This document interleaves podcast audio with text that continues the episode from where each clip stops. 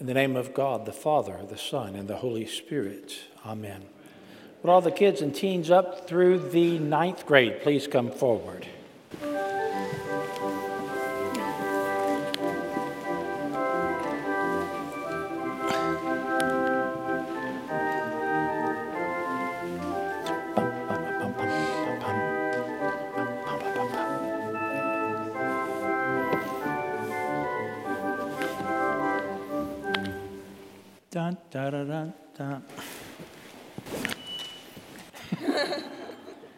Good morning. How's everyone? You good? You good? Good. So, I've told you about my garden before. We have a small backyard, and so we have a small garden, but we had a lot of tomatoes, and, and we've already taken several things down because of the heat but we've got another crop of cantaloupe coming out, so I'm really excited about that. And uh, I just kind of, you know, planted the seedlings, and God made everything grow. God did all that. In fact, you see these flowers back here? We buy flowers every week, the altar flowers. You see all the flowers? Aren't they beautiful? We, we buy them every week from Cornelius Florist over in Tomball. But I've been thinking, we could save a lot of money if I brought a package of seeds and just kind of scattered it all up there, and, and we could use those flowers that grow from that. That'd be neat, wouldn't it? Huh? Yeah, just kind of throw the seeds everywhere over there. Right? That would work, wouldn't it? Huh? It might not work. Why would it not, why would it not work? Oh, there's no soil. You need soil? Yeah, there's no water. There's no like it would start raining. no oh no water, No sunlight. no sunlight. We have lights. Then- We could turn the lights on. But that would waste electricity. So you, you uh, would waste elect- So we need sunlight, we need water, we need soil, And without all of that, we have the photosynthesis. uh, photosynthesis. So I shouldn't do that then, is what you're saying? Yes. Yes, I should do it. I said yes, you should. Oh, yes, I shouldn't do it. You know, God talk, uh, Jesus talks about that in the gospel reading today, doesn't he? About the sower who threw seeds everywhere, and some fell on uh, a hard path to where they couldn't sink into the ground, and another, some more seeds fell on rocky soil, and some more seeds fell among the thorns, and the other seeds fell in the good soil where there was sunlight and water and soil so that things could happen. And, and the gospel says, Jesus says, and there it produced a hundredfold, sixtyfold, thirtyfold. And I think that's what God wants for us. When we hear the word of God, like we just heard, right? When we hear the word of God, God wants to plant that in our hearts. And He wants it to grow through faith that we have. And if we just kind of let it sit there and, and not continue having a conversation with God in prayer or reading the Bible or coming to Sunday school or Wednesday school or whatever we do, if we don't do those things, that, that, that word that we hear on Sundays might just sit there and not do anything. But if we water it and, and, and, and, and help it to grow by talking to God and by reading His Word and listening and praying and coming to church and doing the things that, that brings us closer to God, then that faith just grows in us. And people begin to see it. But there are some people where that faith just doesn't grow because they just don't let it grow. And so, my prayer for each one of you is that you allow God to work in your heart, to allow what He gives you to grow and grow and grow so that the whole world may see your faith and come to God. Okay? We, Jeremy, will you do that? Okay. I'm glad. Do you know what I said? No, you don't. It's not funny, is it? It's just not funny. All right, those of you who want to get a packet from Mr. Nick over there, go get a packet. You can go color and sit with your parents, grandparents, whomever you're with.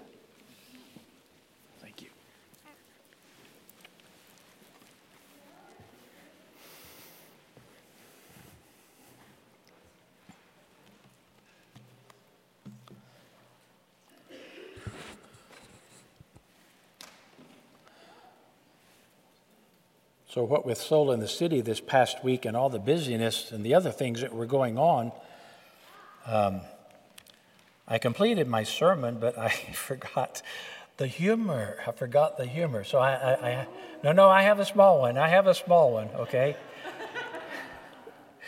I have a small one. Mr. Pete Jones, he comes into the newsroom to pay for her husband's obituary.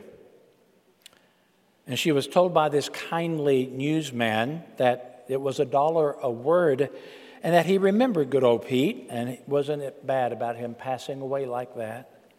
And she thanked him for his kind words and bemoaned the fact that she only had $2. And so she wrote out the obituary Pete died. And the newsman said he thought that old Pete deserved more than that, so he gave her three more words. Mrs. Pete Jones thanked him and rewrote the obituary. Pete died, boat for sale.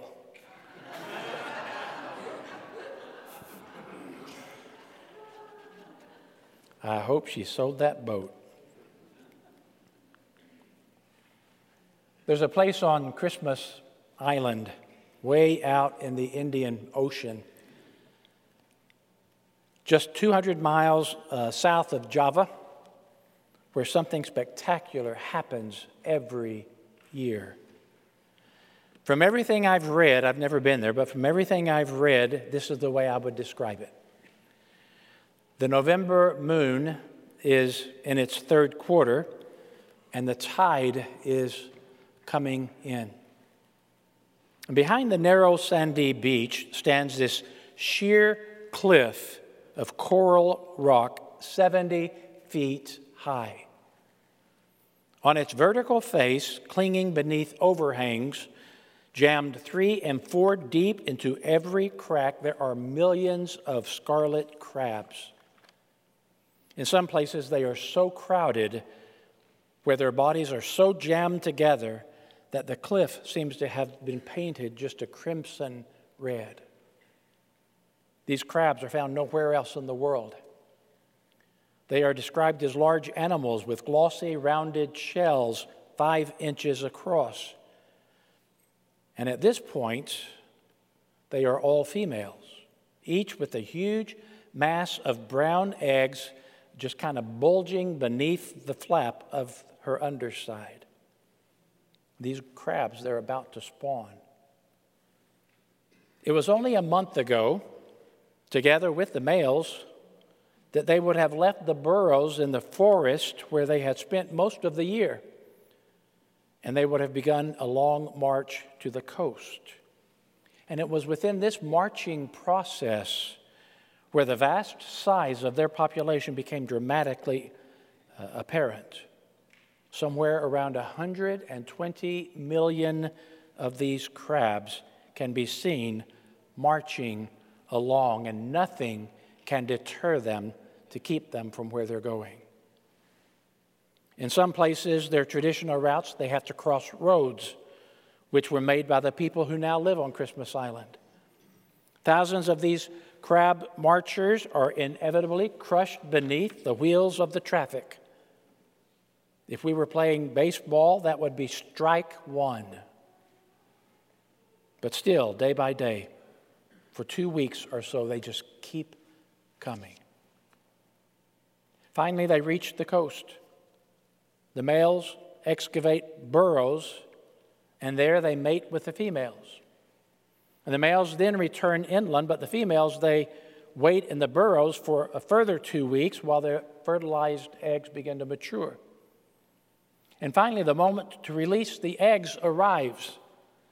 And the crabs, they've climbed down the cliffs. They have to climb down the cliffs where they are now cramped into all these cracks that I talked about just a moment ago because their eggs must be deposited directly into the sea if they are to hatch. But this is not without hazard. Although the crab's distant ancestors came from the sea, these are land crabs. They breathe air, they cannot swim. And so, if they lose their hold on the rock, or if they are swept away by the waves, they will drown. Bummer, that's strike two. As the tide reaches its height, The width of the beach is reduced to a few yards. And the females, they move down the cliffs across the shingle to the breakers, scrambling over one another in their anxiety to get to the water. When at last the waves wash over them, each of these female crabs shakes her body convulsively so that the brown eggs swill away into the water. Now, at either end of the beach, where the, where the sea beats directly against the face of the cliffs, the crabs, they have a much harder time of it. So great is the traffic between those who are striving to clamber down to the sea and those who have who having spawned are attempting to get back to the forest. So great is this traffic that many of them cannot reach the water. In the confusion, many crabs, they lose their foothold, tumble into the water, and are swept away. Bummer. That's strike three. But listen to this the game is not over. Each one of these female crabs sheds about 100,000 eggs, and then she abandons them. The crab's progeny must look out for themselves now. Yes, it is true that huge numbers of these hatchings are immediately eaten by the fish that swim in shoals around the reefs. And the eels, they squirm right into the water's edge and they greedily gulp down this feast. And then, as the survivors are swept out to the sea, larger fish, trawling, trawling with open jaws, sieve them from the water. Yes, very few of these crabs, very few of them are able to assume their final adult form. Very few of them will be, will be alive to breed but enough of them are left alone to grow to maturity so as to continue the species. That's the first story. Another story about a famous Christian writer, speaker, Tony Campolo. It's about him joining a Baptist church and being baptized as a nine year old boy. Two other boys his age were baptized with him that day. It was a small church, a struggling church. Not very long after Campolo was baptized, the church closed its doors and sold the building. I can imagine how discouraged that pastor must have been. It's difficult to handle the workload of a large congregation, but it's even more difficult to keep the faith when, a, when, a, when serving a small, struggling congregation. Many years after his baptism, Campolo was doing some research in, that, in, in, in, the denominational archives. And he looked up the records of that little church where he was baptized. And leafing through those records, he came to the year that he was baptized. He says, There was my name, and another name, Dick White, and then one more name, Bert Newman. And then Campolo read the church report for that year, and the record said it has not been a good year for our church. We have lost 27 members. And then the record said three joined, but they were only children. But they were only children. But listen to this the game isn't over. One of them, Campolo, turned out to be an acclaimed Christian author and speaker. Another of the three kids, White, turned out to be a missionary. The third of the three kids, Newman, turned out to be a professor of theology at an African seminary. Some, sometimes great things are happening right in front of us, but we can't see them. Folks, it ain't over till it's over. And I believe that's why Jesus told the parable of the sower, which is our gospel reading for today. Jesus told this parable to encourage his disciples and to encourage us as well, because we too are his disciples. It was his way of saying, Don't lose heart, things are happening. Let's remember what Jesus had gone through just before today's reading, all in chapter 12. He had just gone through a series of controversies. The disciples, they had just gotten into trouble with the religious authorities for picking grains, grains, uh, plucking grains on the Sabbath. Bummer, that's strike one right there. Jesus had just gotten into trouble himself for healing on the Sabbath. Bummer, that's strike two. When Jesus healed a demoniac, the religious authorities, they had just accused him of healing by the power of the devil. Bummer, that's strike three. But listen to this the game isn't over. Because then Matthew tells us the same day, that very same day, Jesus sat beside the sea. It was the same day that Jesus had experienced so much trouble.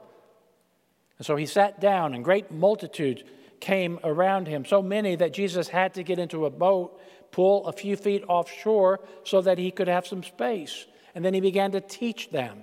And he told them a parable, the parable we heard today, the parable of the sower. And in this parable, Jesus told about a sower who was sowing good seed. Some of the seed fell on the pathway, a path packed hard by the feet of many people. The seed couldn't sink its feet into that hard packed soil. So it just kind of lay there on the surface. And the birds, they saw it lying there and they swooped down to get it and eat it. Bummer, that's strike one right there. And then some of the seed fell on rocky ground, ground where there was a thin layer of soil covering the rocks. The seed sank its feet into the soil and sprouted but then its roots hit the rock and it could go no further. The sun rose hot in the sky, baked those plants which withered in the heat. Bummer, that's strike two. And then some of the seed fell among the thorns. And the seed tried to grow, but the thorns choked, choked them out. Bummer, that's strike three. But then, listen to this.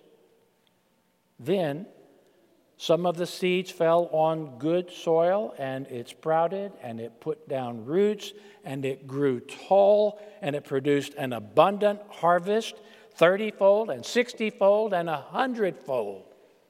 Wow. So it was worthwhile after all. The sower wasted a little bit over here and a little bit over there, but the seed that fell on the good soil grew like gangbusters. And that's the way it is with us. We conduct services here at church. We have Sunday school and Wednesday school and youth groups and lots of other activities. Some people come here and they listen to the Word of God and they fail to understand it, and the evil one comes and snatches away what was sown in the heart. That is what was sown on the path. These are Jesus' words, not mine. Bummer, that's strike one.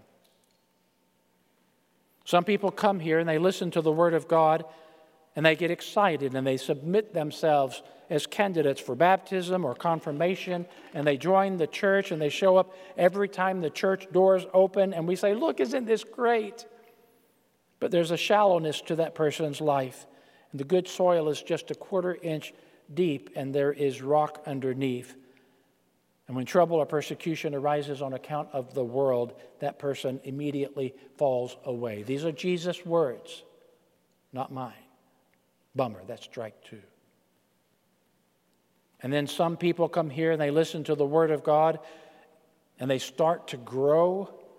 God starts to get a foothold in their lives, but then they get caught up in their jobs or their golf games or watching the football games or taking the family to the lake and we never see them again.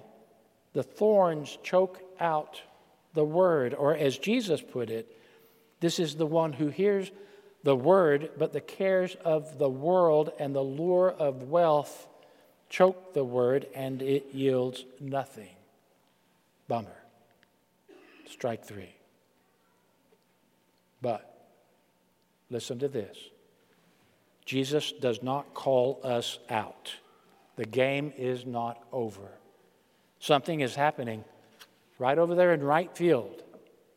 There are people over there quietly growing and humbly serving, trying to do what God wants them to do. They really aren't much to look at, They look like ordinary lectors and lay Eucharistic ministers and vergers and acolytes and safety team and sound technicians. They look like choir members and Sunday school teachers and ushers and greeters. They look like youth leaders and altar guild volunteers and young children and teens and an occasional cook or a janitor thrown in for the flavor. And they aren't doing it perfectly. They aren't a well oiled machine. Sometimes they sing off key. Sometimes they drop the offering plate or talk too loud or too long. Yes, I'll sit down in just a minute. Sometimes Sunday school teachers just can't get the kids' attention. Sometimes young people, they run in the hallways. Sometimes kids drop their punch on the carpet. Sometimes Jesus' disciples, we are a real mess. But the Holy Spirit gives us a nudge and things begin to happen. Little by little, people grow in faith. Little by little, they begin to, they begin to serve. Little by little, they begin to get it. It happens over here and it happens over here. And pretty soon, things start popping up all over. Or as Jesus says, as for what was sown on good soil, this is the one who hears the word and understands the word, who indeed bears fruit and yields, in one case a hundredfold, in another sixtyfold, in another thirtyfold. That's us. Jesus was talking about you and me, so take heart. Good things are happening. God things are happening all in God's time. Jesus did not call us to be successful. He only asks that we be faithful, much like the red crabs, faithfully making their march to the ocean year after year after year. Much like those three nine year old boys who came from a small, struggling church which finally had to close its doors. Despite the crabs being run over by the traffic on the island, and despite the seed being eaten by the birds of the air, the crabs and the seed, they still succeed in the hands of God. Despite the crabs being tossed into the waves, and despite the seed being withered by the sun, the crabs and the seed, they still succeed in the hands of God. Despite the crabs being trampled upon by other crabs, Despite the seed being choked by the thorns, the crabs, and the seed, they still succeed in the hands of God. Folks, we are those crabs and we are those seeds. And we always need to remember that the kingdom of heaven is at hand right now. And no matter what we do to block it out of our lives, God will be victorious, sometimes with our help, sometimes in spite of our wrong choices. And then God asks one more thing that we trust Him to take care of the results. Rest assured that He will do that. If we serve faithfully, Jesus will take care of all the rest. In the name of the Father, and of the Son, and of the Holy Spirit. Amen.